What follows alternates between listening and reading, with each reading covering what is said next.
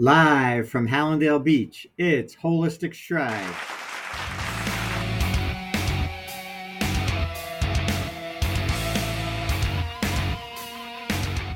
Hey now, everybody. Welcome to Holistic Strides, a Start With Your Feet production. We are coming to you live on tape from my office in sunny Hallandale Beach, Florida. My name is Dr. Richard J. Rimler, otherwise known as Doc Rick and I am one of a few holistic podiatrists in the country. I am your host of Holistic Strides, a talk show devoted to taking small but powerful steps down a path to a more holistic lifestyle with an emphasis on foot health and the start with your feet approach to wellness. This includes unique advice on supportive shoes, orthotics, exercise via high intensity interval training, organic nutrition, vitamins and supplements, and stress management.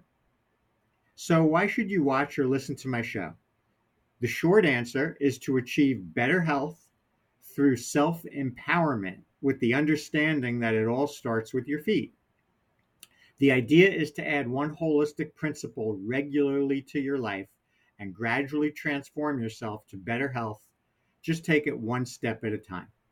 I can guide you since I have undergone the same transformation. Therefore, I walk the walk. Today, I will be talking about foot wellness for diabetics. Before we get to that, I want to go over what I feel is the most important thing you can do for your health besides not smoking cigarettes high intensity interval training, which goes by the acronym HIT. Start by picking your preferred mode of exercise. It could be walking, running, using an exercise bike, treadmill, doing jumping jacks, or swimming. Try to do this close to home for convenience. Try doing it in the morning since it only takes 10 to 12 minutes. That way you can get it in before work or school.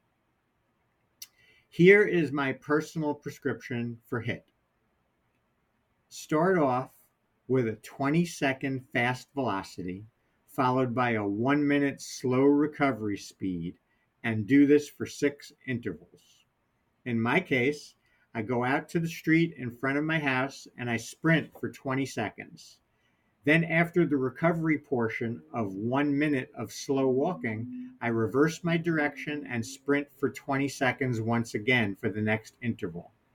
After doing six intervals at 20 seconds fast speed, I then switch to a 15 second fast velocity, followed by the same one minute slow recovery speed, and do this for three intervals. Guess what? You are now done. The take home point is that the final three intervals must be done at a faster speed to reap the health benefits, which are substantial. These benefits include strengthening your lungs and heart, aiding in weight loss by inducing a 12 hour fat afterburn, better oxygenation to your cells, and most notably, being anti aging. Think of it as your own personal stem cell treatment given to you by yourself.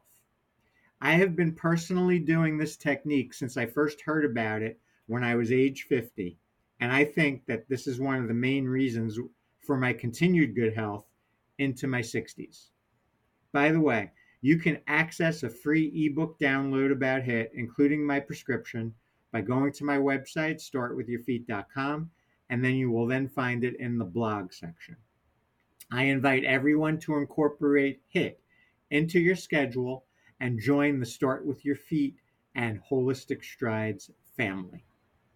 Now, let's get to our main topic today, which is foot wellness for diabetics.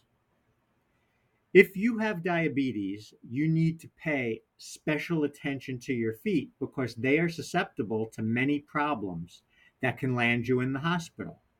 Here are a few important things that you need to know. So, the first thing is to never go barefoot inside the house. You are more likely to run into trouble if you don't have shoes, even a slipper or a sandal. They will give your feet protection against stepping on foreign objects or even just bang them into a piece of furniture. The shoes that you want to wear inside the house are not slippers because they are inherently too short for your foot. They force you to squeeze into a shoe that's not the right length. So I always recommend wearing an open toe sandal, not the thong, but one that comes across the top of the foot. And for an older patient, I want an orthopedic sandal that's going to give support behind the heel and sometimes going up even around the ankle. So you want to have open toes, you want support around the back of the foot, and you want to wear a shoe that you can't twist in the middle like a pretzel. So a supportive orthopedic sandal or a hiking sandal to me is the go-to shoe for diabetics inside the house. You also want to make sure you pay close attention to the shoes you're wearing. So you really want to avoid wearing loafers where you just put your foot in that does not have a, lace because you need the shoe to correspond to the length and width of your foot.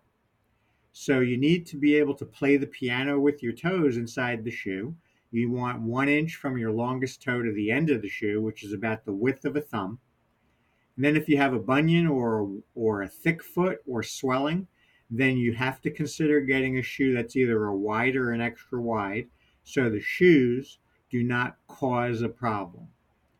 Most of the time, shoes will cause the problems for diabetics, which will then lead them to come to the doctors with various ulcerations, which can then lead to infections, which can then lead to hospitalizations.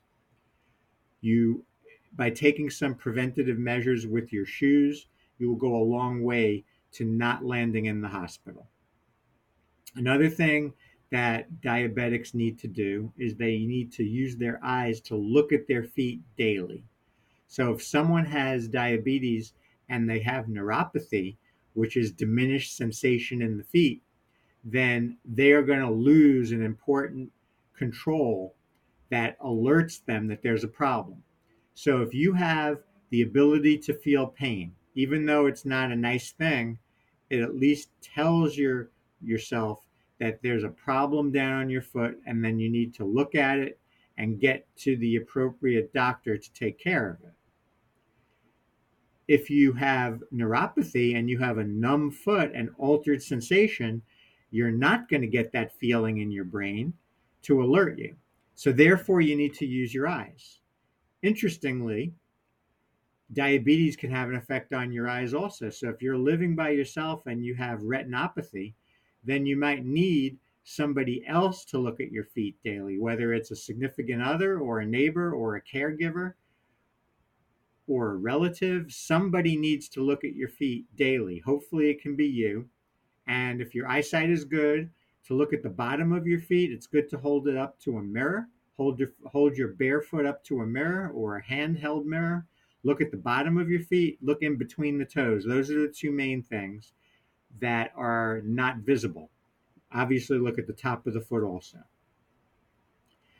You want to look for signs of potential areas of trouble. So, trouble spots are going to indicate something is brewing. So, you're going to look for something that's red, hot, swollen, and that's going to cause you to then, if you see a spot that looks like that, you should get to the podiatrist immediately at that point. Another thing to know as a diabetic is to never use a medicated corn pad or callus pad. So, over the counter, there are all of these medicated corn pads and callus pads. Uh, they're either liquid or they have a material that has medication on it. Well, I hate to tell you, but the medication that they use is salicylic acid. If you're diabetic or if you have poor circulation, you should not be using those products at all. The product that you can use that is safe is a non medicated corn cushion or a non medicated callus cushion that keeps pressure off the, the spot that is causing the problem. You don't want to rely on a pad to work on the skin because that acid can cause an infection, an ulceration, potentially something worse. So you want to, you can give a burn to yourself by using the, the medicated corn pad or the liquid. So stay away from that at all costs. but it's okay to use a non medicated dispersion pad in, in its place. Get to the podiatrist regularly. Get to the podiatrist if you see a sign of trouble. The sooner that you get in, the sooner, the less chance that you will end up in the hospital from the consequences of a simple corn becoming infected after using a medicated corn pad. You want to go make regular visits to the podiatrist when you're diabetic, even if you have absolutely no problems. The podiatrist is trained to look for pro- for trouble spots. Uh, the podiatrist will alert you if you do have a trouble spot. If you do have a trouble spot, it might require you to come into the office more regularly than every two or three months, or even six months or a year. You might need to come once a month, but that is far better to do than letting it go and landing in the hospital and potentially having an amputation to deal with, which is the worst case scenario. So, diabetics have problems with their feet. Diabetics ha- typically have poor circulation, which has an effect on the feet. So, the simplest thing can go sour based on having not enough blood supply. The diabetes affects the feet in the way that it affects the sensation and the nerves. You can have a numb foot and not know what's going on. It affects your immune system, being able to fight off infections. So, diabetes is a very hard uh, and devastating disease to have, especially as it relates to feet. So, what are some things that you can do if you have diabetes to try to not have the effects of what diabetes can do to the body and the feet. So, weight loss goes hand in hand with type 2 diabetes. So, you want to lose weight as get into your ideal weight. You want to do that with dietary changes, most notably reducing your white flour intake. White flour is found in bread, cookies, cake, pasta. You want to use sprouted bread instead of whole wheat bread or white bread. Sprouted bread acts like a vegetable inside your body and will not raise blood sugar. You want to eat foods that have a lot of fiber, like vegetables and nuts. You want to eat a lot of vegetables in general. Uh, if if it's not something you're eating the skin, a lot of times you do need to eat organic if you're eating the skin, organic is usually going to be the way to go because then it's not going to have pesticides sprayed on it. The Dirty Dozen list will give you some fruits and vegetables where you don't have to get organic because those are not heavily sprayed with pesticides. But try to eat as many vegetables as you can. If you do want to eat fruit, the fruit is better than eat, drinking fruit juice. The fruit has fiber but try to eat a low glycemic fruit like an apple or a pear. Things that have higher glycemic indexes that don't have as much fiber like like oranges an orange is going to be better because it has the fiber but drinking orange juice is going to raise your sugar quickly as a matter of fact people that have low blood sugar where they took too much medication and it drops their sugar too much, they're going to want to drink some orange juice, liquid, because that's going to quickly raise the blood sugar. But overall, if you're going to drink orange juice, drink with drink with the pulp in it, and don't drink too much of it because that is still going to raise your blood sugar. With diabetes, you want to know what your hemoglobin A1C level is. That's found on a typical blood test. And what's nice about that test is that it gives you a three month uh, three month insight into how you're doing on your sugar, your sugar control. A typical blood glucose is that moment in time, which can have varying ups and downs, but the hemoglobin A1C is going to have a three month reading because that is judging the glucose that's found on a red blood cell that has a three month lifespan. So that's why that's the better test. You want to get your hemoglobin A1C actually under 5.7. 5.7 to 6.5 is the pre diabetic range, which, for all intents and purposes, has the same side effects as diabetes. Diabetes is over 6.5 on the hemoglobin A1C test. So you really want to get below 5.7. If you're doing tests, if you're doing your blood test and you are told that you're in the pre-diabetic range or in the diabetic range, obviously you want to try to lose weight. One of the things you can do for that is you is doing high intensity interval training, not once but twice a day, because you're going to get a 12 hour afterburn of fat. So if you do it in the morning, 12 hours later, it's going to wear off. So you do it later on in the day also. Then you have a continuous 24 hour afterburn of fat. That's going to help you lose weight. And especially besides that, you want to make sure you're paying close attention to the foods that you're putting in your body. You want to have low glycemic foods, things that are high in fiber. Protein does not raise your blood sugar. Vegetables do not raise your blood sugar, but white flour raises it and a lot of fruits raise it. So just be very careful in the foods that you're putting into your body as far as how that's going to affect your blood sugar. And then when your blood sugar goes up, your that that is going to then have all of these effects on your on your systems which then can lead to diabetes which has a devastating effect all over your body especially your feet. Some supplements that can be taken if you have diabetes or pre-diabetes and if you don't if you're not at the point where you need a medication apple cider vinegar organic with the mother is a good thing to take if you're home. They do have capsules of it. If you're out, you could always put put that in your travel case or your pocketbook or your or put it in a baggie and take it with you. If you go out to a restaurant, you could take a couple of apple cider vinegar supplements right before you eat. It'll help to lower the rise of the blood sugar.